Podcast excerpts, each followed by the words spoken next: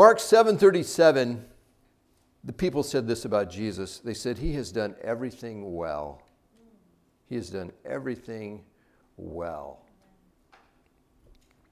Matthew presents a large teaching section by Jesus in chapters 5 through 7 of his gospel, which has come to be called the Sermon on the Mount. And we took a look at, at that sermon a number of weeks ago. And then in chapters 8 and 9, Matthew recounts a number of miracles by Jesus. And we've been looking at those too. It begins with the healing of a man with leprosy. And then there is the healing of the servant of the Roman centurion, the healing of Peter's mother in law, the calming of the storm on the Sea of Galilee, the freeing of the two demon possessed men in the region of the Gadarenes, the forgiving of the sins, and the healing of paralysis of the man in Capernaum, the raising of the synagogue leader's daughter back to life and the healing of the woman who had suffered from persistent bleeding for 12 years. Today, we are going to look at the final two miracles in this large section of Matthew 8 and 9. We're going to look at the restoration of the eyesight of two blind men and the exorcism of a demon that was preventing a man from speaking. In these stories that we have in Matthew 8 and 9, we see much more than just Jesus' authority and power over biological sickness. We also see his power and authority over nature, his power and authority over the spiritual realm, and his power and authority to forgive our sin. We see the power and authority of Jesus over all realms. He is more than a really gifted human. He is more than an angel. He's more than an alien from another planet who possesses superior abilities to our own. He's none of those things. Instead, He's the Lord of the universe. He's the Savior and the King over all. And He has done everything well. Well, let's begin reading in chapter 9, verse 27. It says, As Jesus went on from there, two blind men followed him, calling out, Have mercy on us son of David. Jesus is still in the area of Capernaum, which, as you might remember, is his base of operations during his ministry in the Galilean area. And as he's going along, two blind men start calling out to him, Have mercy on us, son of David. This is the first time in the Gospel of Matthew that this term, son of David, is used by anyone when referring to Jesus, and it's significant. Son of David was a title for the Messiah. These two men calling Jesus Son of David is an acknowledgement by them that they believe Jesus is the Messiah. These two men, they may be physically blind, but they have spiritual sight that many of the other people don't have. We cherish our physical eyesight, and for good reason. Let us pray for spiritual sight too that enables us to see and recognize these important truths of the Lord. 28, when he had gone indoors, the blind men came to him and he asked them, Do you believe that I am able to do this? Yes, Lord, they replied. So these men, they're persistent. They follow Jesus into the house, continuing to pursue him. And Jesus, he presses them about their claim of faith, asking, Do you believe that I am able to do this?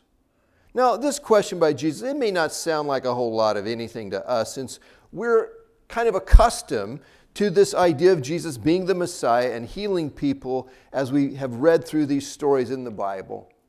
But try to put yourself in that moment with these men. See, nothing is being taken for granted here. Blindness is not something that was curable. Someone being able to restore a person's eyesight would be an astonishing and unprecedented miracle. These men are calling Jesus Son of David, they're calling him Messiah. Jesus wants to know if these men really understand what they're saying and if they really believe it. Do they really believe that Jesus is Messiah and possesses the power to restore their eyesight? And they respond to Jesus, affirming that they do. they call him Lord, in keeping with their confession about who they believe he is. In verse 29, then he touched their eyes and said, According to your faith, let it be done to you. And their sight was restored. Jesus warned them sternly See that no one knows about this. But they went out and spread the news about him all over that region. So Jesus, he touches their eyes and he tells them they are healed according to their faith, meaning that because of or in response to their faith in Jesus as Messiah, they're being healed. Jesus then sternly warns them not to say anything about what he's done. Now, why would Jesus not want them to say anything about this healing? And we've talked about this before, but we'll talk about it again here. Jesus could have easily spent every waking moment of his life here healing people and caring for immediate felt needs. As hard as it might be for some of us to hear this, because we are so deeply rooted in this life, that was not his main purpose for being here. The miracles that Jesus did were certainly intended to relieve human suffering and he did a lot of that. But they were also for authenticating who he is the Messiah, the Son of God. His mission was not just to provide humanitarian aid and physical healing. His mission was larger than that. He came to bring salvation to humanity, to provide a solution to our alienation from God and give us hope and eternal life. He came to die as a sacrifice for our sins and to come back to life on the third day, overcoming death for us. He came to establish a new kind of relationship for us with God based on God's grace rather than our performance. In one sense, popularity worked against his mission rather than helping it. The people had their own ideas about what they thought the Messiah should be and should do, and those ideas were not in alignment with God's will and purpose for the Messiah. God knows better than we do what we need our Messiah to be and do for us. It says, But they, the men cured of blindness, went out and spread the news about Jesus all over the region about what he had done. Calling Jesus Lord is not the same as treating him as Lord. See, these men, they had called Jesus Lord, didn't they? Believing he's the Messiah, able to heal them, but they don't treat him as their Lord and obey him. There are many in our own day, too, who do the same thing. I mean, we call Jesus Lord, we believe he's the Messiah. We say he's the Lord, but we don't treat him like he's the Lord over us. Do you remember what Jesus said back in Matthew 7 21 through 23? You're thinking, uh, not exactly, but we could flip back there really quick and see. He said that there would be people who call him Lord, prophesying in his name, driving demons out in his name, performing miracles in his name but they would not be known by him. Being known by Jesus is more than just receiving a miracle of healing from him or doing good deeds in his name. Do we have a relationship with him? Are we trusting in him as our Savior and following him as our Lord? Relationships can be messy sometimes. But there's a commitment to one another in a relationship that carries us through those difficulties. And that's true with our relationship with Jesus. We may stumble and fall. This relationship we have with Him, it can get messy sometimes. But there's a connection that can't be severed. We're bound together with our Lord by the Spirit of God. We're known by Him, and we know Him. If we believe Jesus is the Lord, then we should live like he is the Lord over us. Amen. There's no question that it would be really hard to not say anything to others if you were healed of blindness. I mean, you would be more than excited about something like that. Obedience is not always easy, though. Obedience is only a challenge when what we're being told to do goes against what we want to do. But that's when obedience is important for us to do it.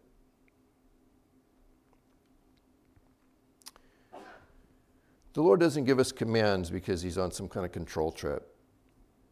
His commands are intended to protect us from avoidable pain and difficulty, to provide us with a good life, to protect us from each other's selfishness, and to draw us into a deeper relationship with Him.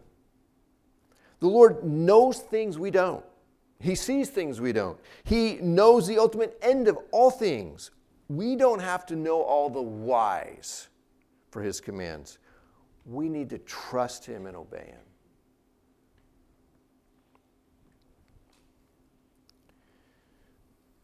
32 says, While they were going out, a man who was demon possessed and could not talk was brought to Jesus. So, as these two men who have been who had been blind and have received their sight are leaving, another man is brought into Jesus who can't talk. And it says that his condition is being caused by demon possession. Now, quick point of clarification on that. This does not mean that all physical ailments of this kind are caused by demon possession. Nor does it mean that all cases of demon possession manifest themselves in some kind of physical ailment in a person. This is just a situation in this particular person's case. 33. And when the demon was driven out, the man who had been mute spoke. The crowd was amazed and said, Nothing like this has ever been seen in Israel. Take note of the reaction of the crowd when this man is freed from the demon and he begins to speak. It says they are amazed. They have never seen anything like this before. But not everyone shares their enthusiasm. Look at the next verse, 34. But the Pharisees said, It's by the prince of demons that he drives out demons. The old troublemakers are at it again. The Pharisees, they accused Jesus of driving out demons using the power and authority of the prince of demons, Satan. They can't deny the miracle that has happened, so they try to discredit it by saying that the things that Jesus is doing are the works of the devil. They are going to make this same accusation about Jesus again in Matthew 12 24 when we get there. And at that time, Jesus will respond at length to their accusation, and we'll talk about it more then. But for now, I'll just point out that the accusation by the Pharisees is nonsensical. They're saying, in effect, that Jesus is driving out evil using the power of evil to accomplish evil.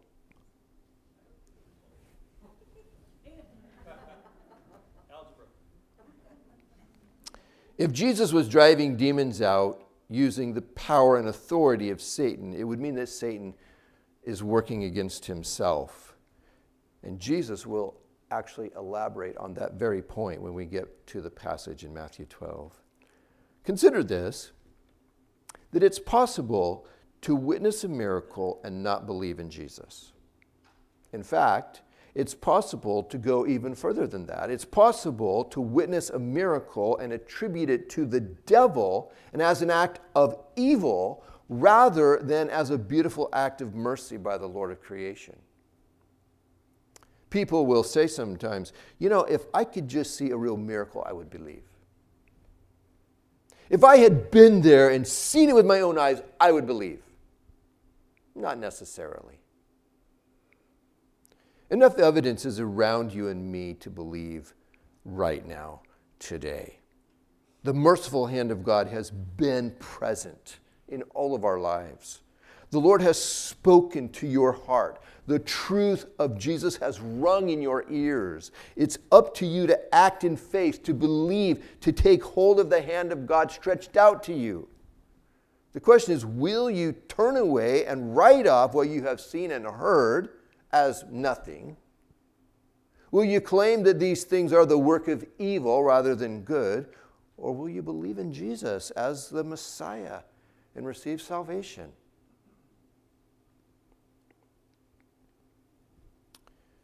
verse 35. Jesus went through all the towns and villages, teaching in their synagogues, proclaiming the good news of the kingdom, and healing every disease and sickness. This is another summary description of what Jesus is doing, similar to the one that's in Matthew chapter 4, verse 23.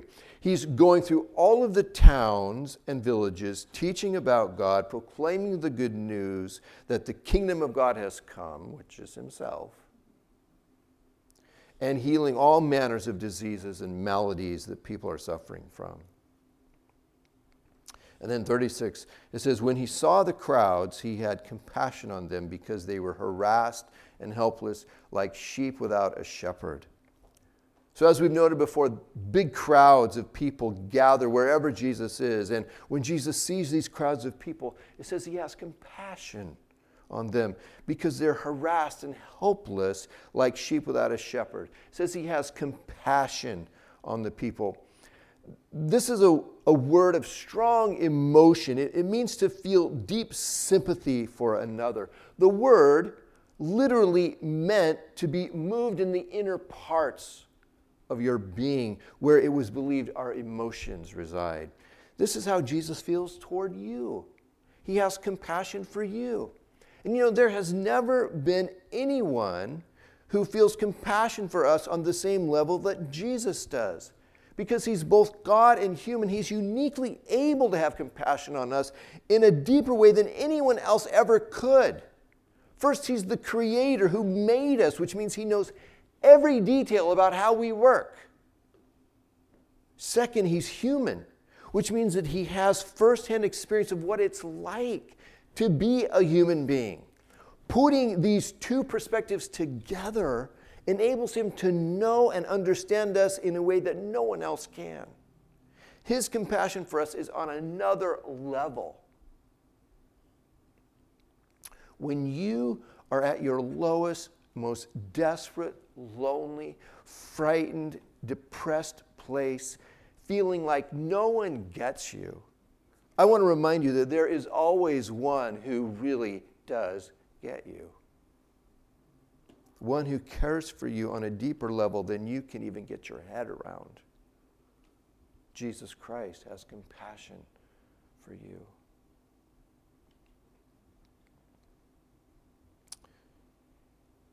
He said the people are harassed. It means to be troubled, distressed, tormented, oppressed. The word literally means to skin or to lacerate or to tear. It's a vivid word that describes the kind of life that we can find ourselves living without Jesus Christ as our shepherd. He said they're helpless. That word means to be without protection or support, dejected, scattered, worn out. It literally means to be thrown down. Again, this is an insightful description, isn't it, of the kind of life that we have without Jesus as our shepherd. Jesus saying the people are like sheep without a shepherd, it's an indictment against the religious leaders of Israel in those days. They were failing to care for the people the way that they were supposed to. The people were harassed and helpless. The literal meaning of those words was they were torn and thrown down, which brings to mind the imagery of wolves attacking the sheep, doesn't it? In another sense, being like sheep without a shepherd, it describes the human condition the lonely, lost, alienated, empty feeling that is the common human experience. We're all like sheep without a shepherd until we meet and begin to follow the Good Shepherd, Jesus Christ. Jesus is the Good Shepherd who lays his life down for the sheep. In John 10 11, Jesus said this about himself. He said, I am the Good Shepherd. The Good Shepherd lays down his life for the sheep. The good shepherd gives his life for the sake of the sheep. He will do whatever it takes to care for the sheep, to protect them, provide for them, guide them, ensure their well being. Jesus is the good shepherd who has laid down his life for us. He did for us what no one else would do or could do. He died in our place, taking upon himself the curse that was ours, the punishment that we deserved, the judgment and wrath that should have fallen on us, the good shepherd laid his life down for us. And 37 says, Then he said to his disciples, The harvest is plentiful, but the workers are few. So the metaphor, it shifts now from that of shepherd and sheep to harvest field and workers. And Jesus says, The harvest is plentiful, the need is tremendous. Try to imagine looking at these crowds of people through the eyes of Jesus. He can see into every heart, He knows every person and every person's story. And the need represented is beyond measure. It's still that way. The harvest is as plentiful today as it was then. There's plenty to be done. There's more than enough for everyone to do. There's more work than we can all possibly do. Don't need to be stingy with it. Plenty of it to go around. Jesus says, but the workers are few. The number of workers is tiny in comparison to the tremendous harvest. I want to clarify something for us here, make sure we're getting what he's saying. Jesus is not talking about people in full time ministry kind of work. He's not talking about pros. He's talking about all of us, no matter our, our occupation. Too often, the work is left to the professionals when Jesus has called all of us to be involved in what He's doing in the world around us. Every interaction that you and I have with another person is an opportunity to be used by the Lord in that person's life the work, it, it, it's not only telling people about Jesus and trying to get them to receive Jesus as Savior and follow Him. That's certainly part of the work, but the work is larger and it's more nuanced than that, isn't it? I mean, being a helping hand and a speaker of encouragement and a listener to a broken heart, they're also things that are part of the work. We want to help people make a connection with Jesus Christ, to open their life to Him, and to be a dedicated follower of Him. And how that's done, it's not always the same.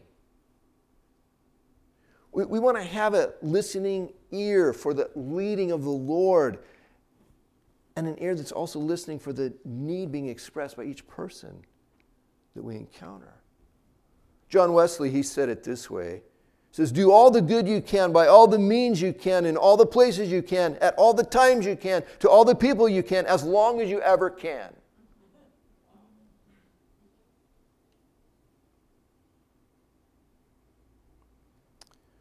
Why are the workers so few in number? People are distracted and preoccupied with other things. The shiny baubles of this world and the quick gratifications and the worries of this life, they all draw us away from the call that Jesus has for us to go into his harvest field. People fail to see the value of the work. It's a tragedy that we often don't realize the true value of things until we are faced with the end of our life. We spend our time and energy pursuing material wealth and notoriety and power. And when we get to the end, we realize that these things hold such little value in comparison to things like family and friends and giving our life energies to the good of others. I mean, what's, what, what is going to matter most to you? When you are old and you're looking back over your life, will it be the amount of money that you have in your bank account, the size of your house, the number of cars parked in your driveway, the trophies on your mantle? Or will it be the people whose lives you have played a part in helping? The people you have invested in, the family and friends and neighbors who love you and value your influence in their life. We all know what the answer is. And what influence can we have on another person that has more value for them than helping them come into a relationship with Jesus Christ? That will impact their life not only now, but forever. It takes faith to believe the harvest will come. You see, this kind of work, this Jesus work in people's lives, it often has a delayed reward. Like the farmer who goes out and he plows the field and plants the seed and he waters the ground day after day, again and again. He has to invest a tremendous amount of work before he sees any reward for his effort. He has to trust in the Lord that the Lord will bring the harvest at the proper time. And in a similar way, we give ourselves to others again and again, sharing the good word of the Lord with them, being there to encourage them, continuing to pray for them, continuing to live a life worthy to be imitated by others, continuing to be faithful in living our life as a committed disciple of Jesus. All the time, trusting that the Lord will bring the harvest in His time, both in our life and the life of others. It takes faith to believe that the harvest will come. But it will. We're promised that our work in the Lord is not a wasted effort. It will not always have an immediate apparent result, but the harvest is promised to come. 1 Corinthians 15 58, for example, says, My dear brothers and sisters, stand firm. Let nothing move you. Always give yourselves fully to the work of the Lord, because you know that your labor in the Lord is not in vain or empty or meaningless. Galatians 6 9. Let us not become weary in doing good, for at the proper time we will reap a harvest if we will not give up. Finally, verse 38 Jesus says, Ask the Lord of the harvest, therefore, to send out workers into his harvest field. We can feel overwhelmed with the amount of need that exists and let that turn into discouragement. But that's not how Jesus responded to the need, and it's not the way that he wants us to respond to the need either. Instead, Jesus tells us to go to the Lord of the harvest, the Father, and ask him to send out workers into his harvest field. I want us to notice whose field this is. It's really important. It's the Lord's field. Send out workers into His harvest field. We're just workers in His field. It's ultimately His responsibility to provide workers for the field, not ours. We're to do our part. But don't take the weight of it all on our own shoulders. It's too much. It's not our weight to carry.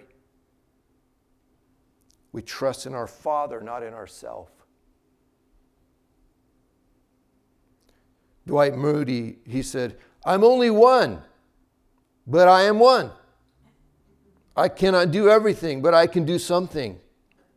And that which I can do by the grace of God, I will do. And that's the attitude we need to have too. Well, after Jesus tells us to pray and ask the Father to send out workers into his harvest field, Jesus does exactly that with his disciples. In the next chapter,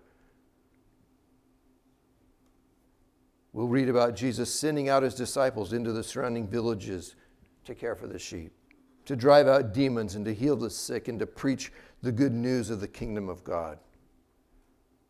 Jesus is still sending his disciples into the harvest field today. So, in closing this morning, as we stand at the beginning of a new year, let's take to heart what Jesus has laid before us today. Let us be some of those workers in the harvest field. Let's have an ear that's listening for the leading of the Spirit and listening for the needs being expressed by each person that we encounter. And then let's follow the Lord's leading and be a conduit for the Lord in that person's life. Let's make it a point to pray for the Lord to send out workers into his harvest field. Let's pray he will stir up the hearts of all of his people, beginning with our own heart, to follow Jesus and to share in his work in this world. Amen. Let's close in prayer. Lord, we thank you for your good words spoken to us today. And Lord Jesus, we ask that you would give us encouragement and courage to step out and to follow your call to be a worker in the Father's harvest field. That we would respond to that, Lord. What a wonderful thing it is to be part of what you're doing in this world. I ask that you would bless each one here today, Lord. May your grace, your peace, your goodness, your joy fall on each one and fill their life to overflowing. In Jesus' name, amen.